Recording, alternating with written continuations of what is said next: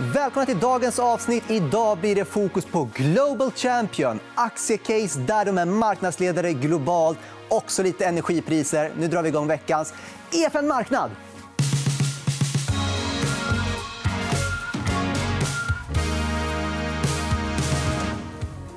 Och för att snacka om Global Champion så har jag med mig Andreas Brock. Varmt välkommen hit. Tack så mycket. Ska jag ha att vara tillbaka. Har precis varit tillbaka. Det var ju succé senast du var med här. För Då snackade vi om halvledare och det var liksom ja. jättemycket som hände. Ja. Är det mycket som händer fortfarande? Ja, det är väldigt mycket som händer fortfarande. Men det är därför vi älskar att ha dig här. Ju. Tack. Ska jag här. Så vi ska väl kanske börja med att snacka om Global Champion. Ja marknadsledare globalt. Precis. Så, eh, fonden som eh, jag startade för nästan sju år sedan, Coeli Global Select, eh, vi investerar i vad vi kallar då eh, Global Champions, det bästa av det bästa. Det är det vi är fyllda av, fonden är fylld av. De, de bolagen är etta eh, på det de gör. De växer väldigt mycket. Industrin är bra. Folk brukar säga att de köper kvalitetsbolag. Vi har gått ett steg längre än det. Vi köper det absolut bästa. Och sen så har vi över tio kriterier som ett, eh, hur vi, vad är ett kvalitetsbolag. Liksom, istället för att bara säga den termen rakt ut så har vi verkligen liksom gått ner på, på detalj. Vad innebär det? Vad har de för, hur ska styrelsen se ut? Hur ska ledningen se ut? Hur ska marknadspositionen, tillväxten och så vidare? Så har vi fyllt fonden med 30 sådana här bolag. Och eh, jag har med några av dem. Vi har pratat om några av dem genom åren. Eh, och nu har vi ett nytt innehav, eh, Sonova, som är etta på det. De gör hörselapparater.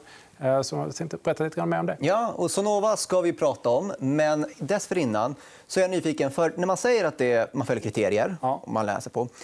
Vissa bolag kan se väldigt bra ut på pappret. Ja. Men sen när man gör lite due diligence och upptäcker så här, bara, ah, det här kommer bli svårt att hålla eller det här kanske inte var så fantastiskt som jag upplevde det på papper. och så vidare.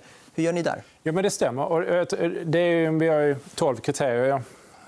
10, till 12. Eh, det beror lite grann på olika för olika bolag och industrier. Men det finns en väldigt få bolag som uppfyller alla alltid perfekt. Liksom. Sonova gör faktiskt det.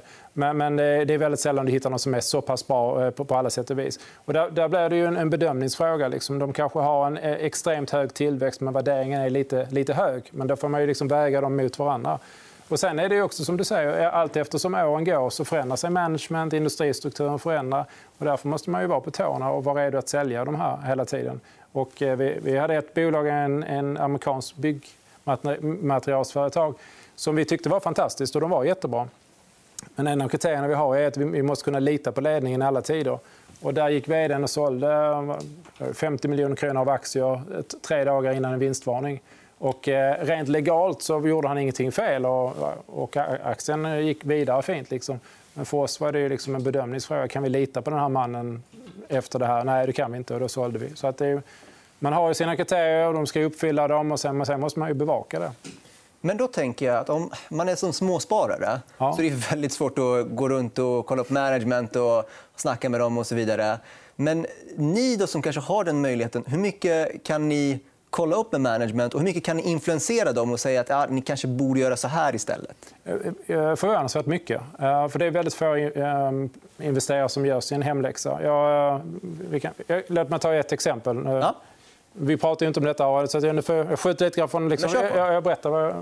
Sika hade sin kapitalmarknadsdag för, det var förra året. Och det var väldigt intressant.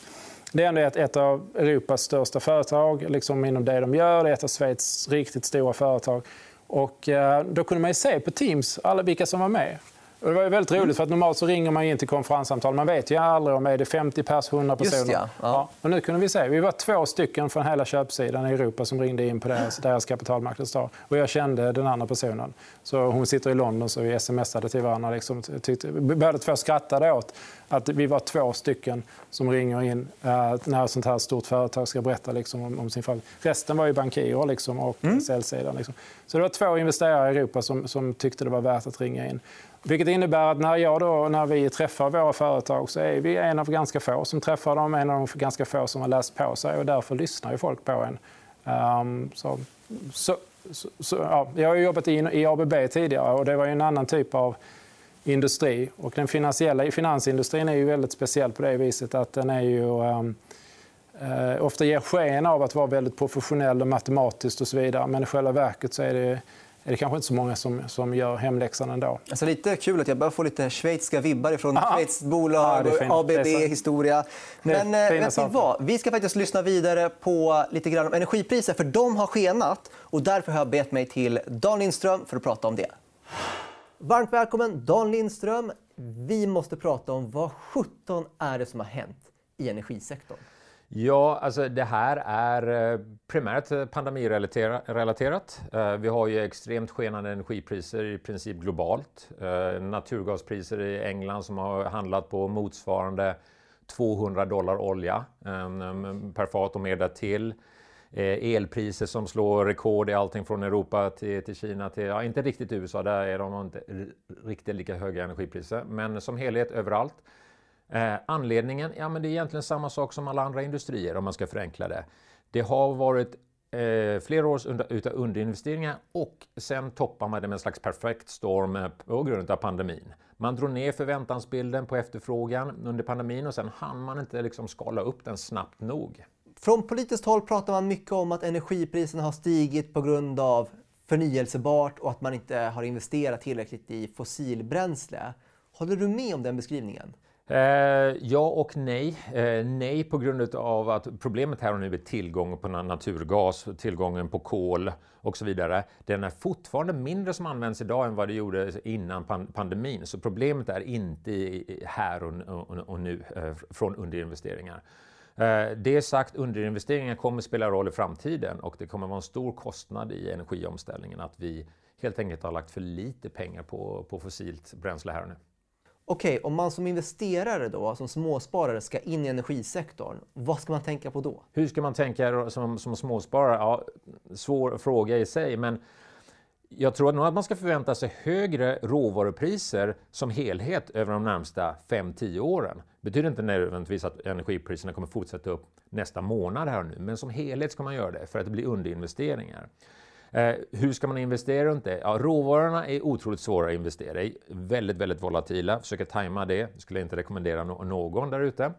Kan man då investera så att säga de gamla fossilbolagen? Eh, jag skulle vara försiktig med det också. Eh, inte för att man inte nödvändigtvis kan, kan tjäna pengar på det, inte för att de bolagen inte kommer tjäna pengar. Men är det en framtidsbransch? Nej. Kommer de fortsätta att, att tjäna större pengar i framtiden? Nej. Eh, tids, eh, kortsiktigt kan de göra det på grund av högre råvarupriser. Men titta som bara de senaste åren. Ja, man kan, man kan, eh, oljeaktier i år, ehm, troligtvis den bästa sektorn globalt, upp över 50 procent. Men det ändrar inte på att den sektorn är fortfarande ner sedan 2018. Så att det har varit en, en sektor som började liksom vara svag redan innan pandemin. Sen störtdök den under pandemin och ja, nu återhämtar den sig. Men även med, med råvarupriser som är markant mycket högre så har inte bolagen hängt med. Och det finns en stor anledning för det. Folk, investerare, ser slutet på fossilsektorn någonstans. Det betyder inte att vi inte kommer att använda jättemycket råvaror under förhållandevis lång eh, period till. Men det är väldigt, väldigt svårt att tajma den där eh, investeringen runt det. Jätteintressant. Dan Lindström, stort tack för det.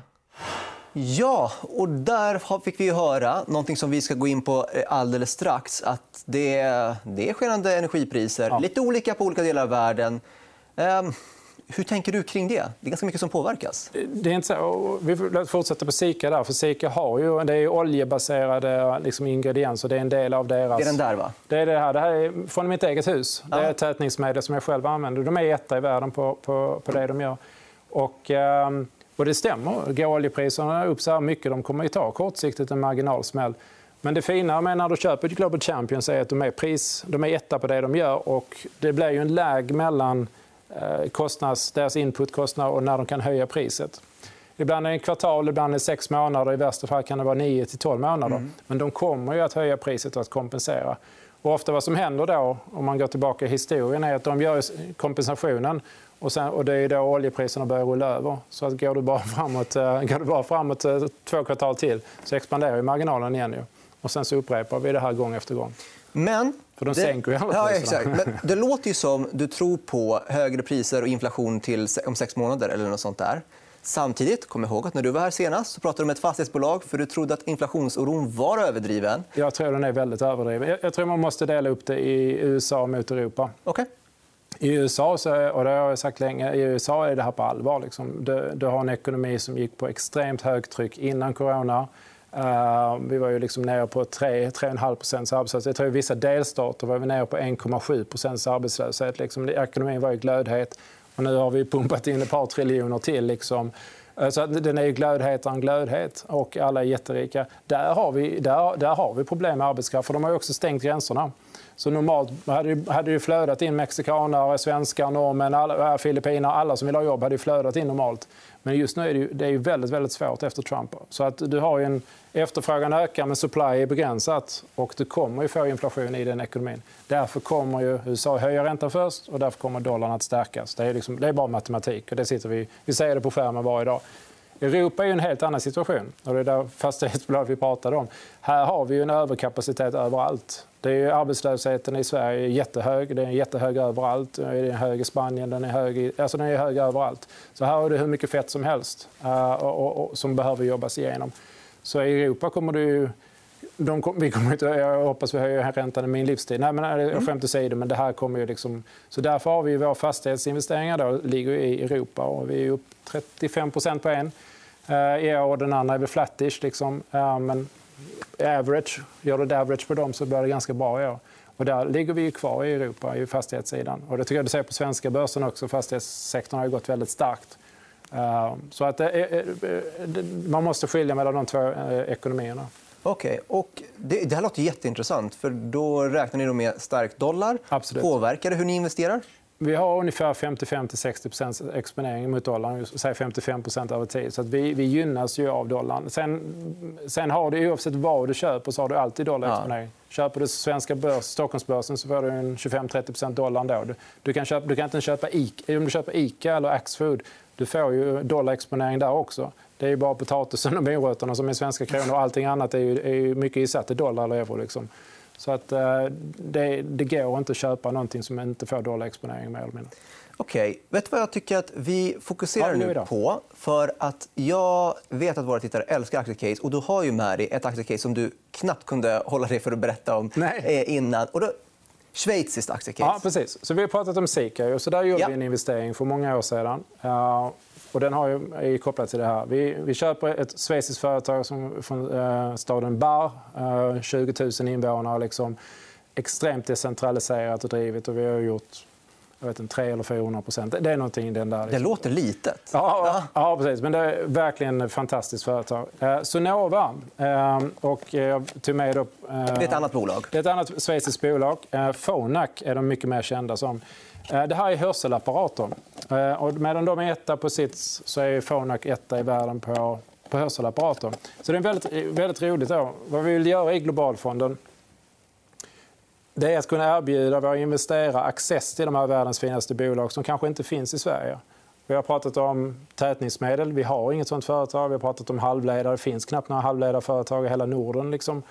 Men det kan vi köpa. Och hörselföretag, det finns ju bara ett schweiziskt, Sonova, och sen så har vi två danska. Då, och sen så har vi lite småföretag. Men det här är ju en väldigt, väldigt, en, en industri i sig själv. Eh, och det här Phonak då, som är då döpte om sig själv till Sonova för ett antal år sedan. Men, men huvudmärket är fortfarande Phonak. Eh, det är en väldigt spännande produkt.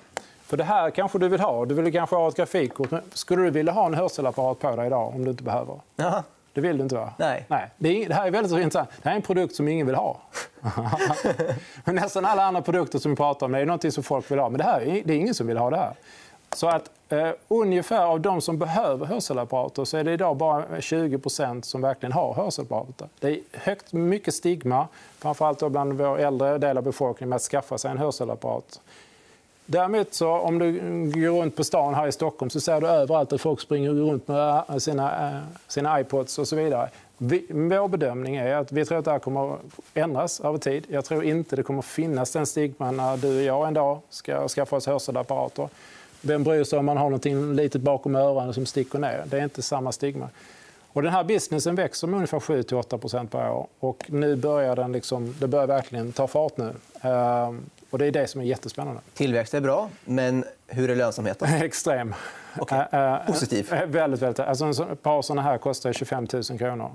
De har, över, de har väldigt, väldigt höga marginaler. Och return on equity, avkastning på kapital, vilket vi mäter i alla våra företag, Eh, det är ju på över 20% Så väldigt, väldigt lönsamt, väldigt hög tillväxt. De är etta på det de gör. Eh, och ehm, Vdn har ju massiv exponering i aktier mot det här. Han mäts på ESG. Han har ESG-mål i, i sina eh, kompensationer. De är etta i sin industri på ESG.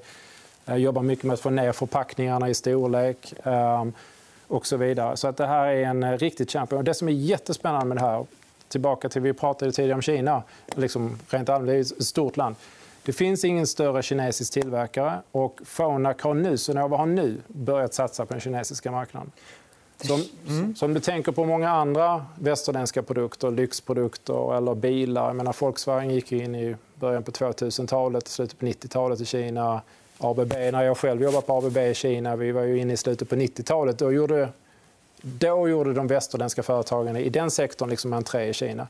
Hörselapparater gör entré nu. Det är nu det verkligen börjar på allvar. Så Sonova vill ju börja bygga sina egna butiker, börja bygga ut sitt nätverk. Så vi har ju hela den kinesiska tillväxten framför oss. Och det har du ju inte i nästan i någon annan typ av produkt eh, som jag känner till. Men det låter också som det här är ett play på en äldre befolkning som ja. växer, speciellt i Europa dock. Precis. Så, eh, befolkningen växer här eh, och, och den här acceptansen att, att ha det här hörselapparaten. Alltså 95% av alla som får en sån här går genom audionom. Så jag var ju tvungen, jag gick ju till en audionom själv. Aha, ja, men, okay. ja, ja, så jag var över förra veckan här. Eh, och gick till en audionom bara för att testa min egen hörsel och se hur själva köpprocessen, beställningsprocessen går till. Och det, är, det, är ju, det, är ju, det är väldigt individanpassat och så vidare. Så Sonova har gjort något väldigt smart. De köper de här audionomerna. Så att, eh, jag laddar ner det här från alla bolag. Så I Sverige så heter det här Sonova Audiological Care eh, Sweden AB. Så det här är Sonovas dotterbolag i Sverige. Jag bara läser från årsredovisningen. Under året har bolaget köpt verksamheten i Hörselexperten AB och, och Hörselskyddsexperten AB. Så håller de på. Så att då köper du upp hela distributionskedjan. Så vilket kommer att leda till att över tid, nu är de nummer två i världen redan på det. De är etta på tillverkning, tvåa i världen på, på, liksom, på försäljningen. Men när, när de till slut kontrollerar försäljningskedjan och du kommer dit där, du och jag kommer, vi ska välja. Vilket märke tror du är de kommer att rekommendera? Liksom? Ja. Så, så Sonova är väldigt smarta på det. Och vi älskar bolag som har slutkundskontakten och som kont kontrollerar liksom, uh, den processen. Det är väldigt spännande. Det är väldigt spännande. Um, jag kan ju inte låta bli att vi ändå ska snacka lite grann om halvledare. Ja. Och det det är fortfarande halvledarbrist. Ja, det, det har inte löst sig. Nej, Precis som du sa. i och sig. Ja. Så att, eh, vad, är, vad är statusen där borta? Ja, eh, väldigt intressant. Så TSMC, som, vi äger ju tre bolag i, ja. eh, som champions i den här. Så vi mappade ju, vi visade ju förra gången, vi mappade hela värdekedjan. Ja, men vi har den här. Ja, precis. Och, så, och vi äger då i hela värdekedjan. Och, eh, det som är intressant är att TSMC rapporterar förra veckan. Ja. Det är de som trycker de, eh, mest i världen. Av de här. Och de pratar om att, att lagerna börjar, att folk lägger för mycket order och att lagersituationen börjar liksom öka rätt mycket. Så att det, jag vet inte hur många procent av anledningen att vi har eh, fortsatt halvledarbrist. Men en, en, stor del, en del av anledningen är, verkar definitivt vara att folk lägger för mycket order. Och att man, att, att, så att det här innebär ju för oss som aktier att när vi kommer in i Q1, Q2 så kommer förmodligen produktionen, och lagren är fulla, då kommer ju produktionen att, att dämpas ner. Så att det, det här har ju varit både bra och dåligt för vår fond. Vi är jättebra för våra eh, företag som är inom halvledare. Tufft för de som är beroende av halvledare. Ja. Alla har ju varit ute vinstvarnat liksom, till höger och till vänster i alla industriföretag. Det jag vill bara ta upp och tillbaka till det här med inflation. Att hittills har vi haft två industriföretag, eller industrirelaterade företag som rappat. Eh, Sandvik och Note. Note var ju den här kontraktstillverkaren. Mm.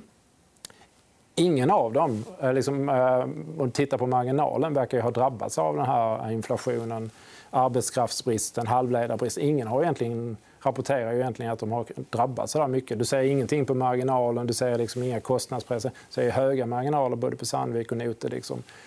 Så att eh, det blir väldigt mycket där att vi, vi, vi, pratar mycket om att det är brist på allt i världen men sen så får vi siffrorna och sen så säger företagen ja, det, det, vi klarar det här också. Men båda två, Sandvik pratar ju om enorm orderingång på, på, på mining equipment och Noter pratar ju om enorm orderingång på allt annat. Så att, och när du får mer volym i det så ökar ju marginalen. Så att det är liksom, eh, jag vill inte säga att vi, vi, vi skapar, gör en fågel till en, en, en, en, en, en, en, spik till, vad, vad man brukar säga? Spik. Eh, soppa på en spik. Soppa på en spik. Men, men det är lite grann att uh, det finns ju ingenting i företagen som säger det.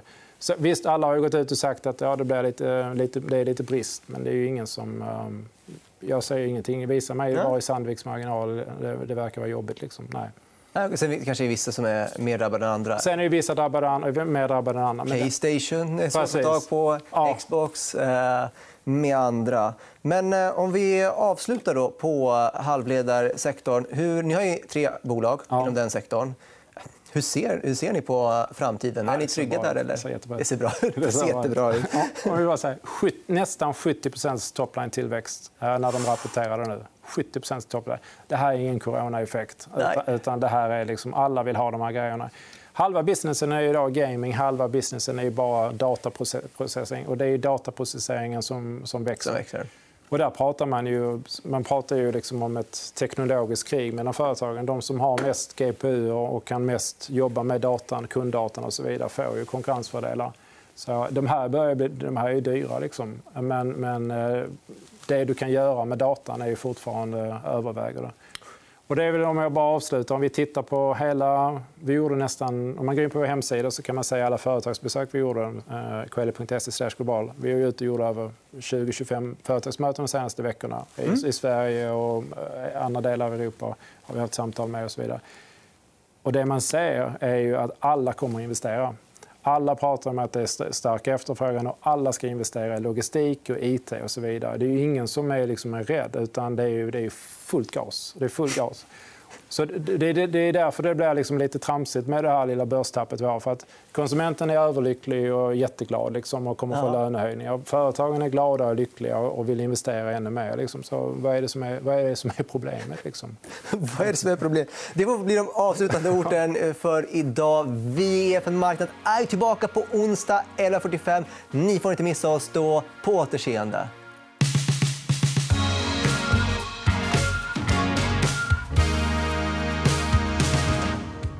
EFN Marknad är en podcast från EFN Ekonomikanalen. Ansvarig utgivare är Anna Fagerström. EFN finns även som app. Där hittar du alla våra videoinslag som hjälper dig att göra det bästa av din ekonomi. Du hittar appen i App Store och Google Play.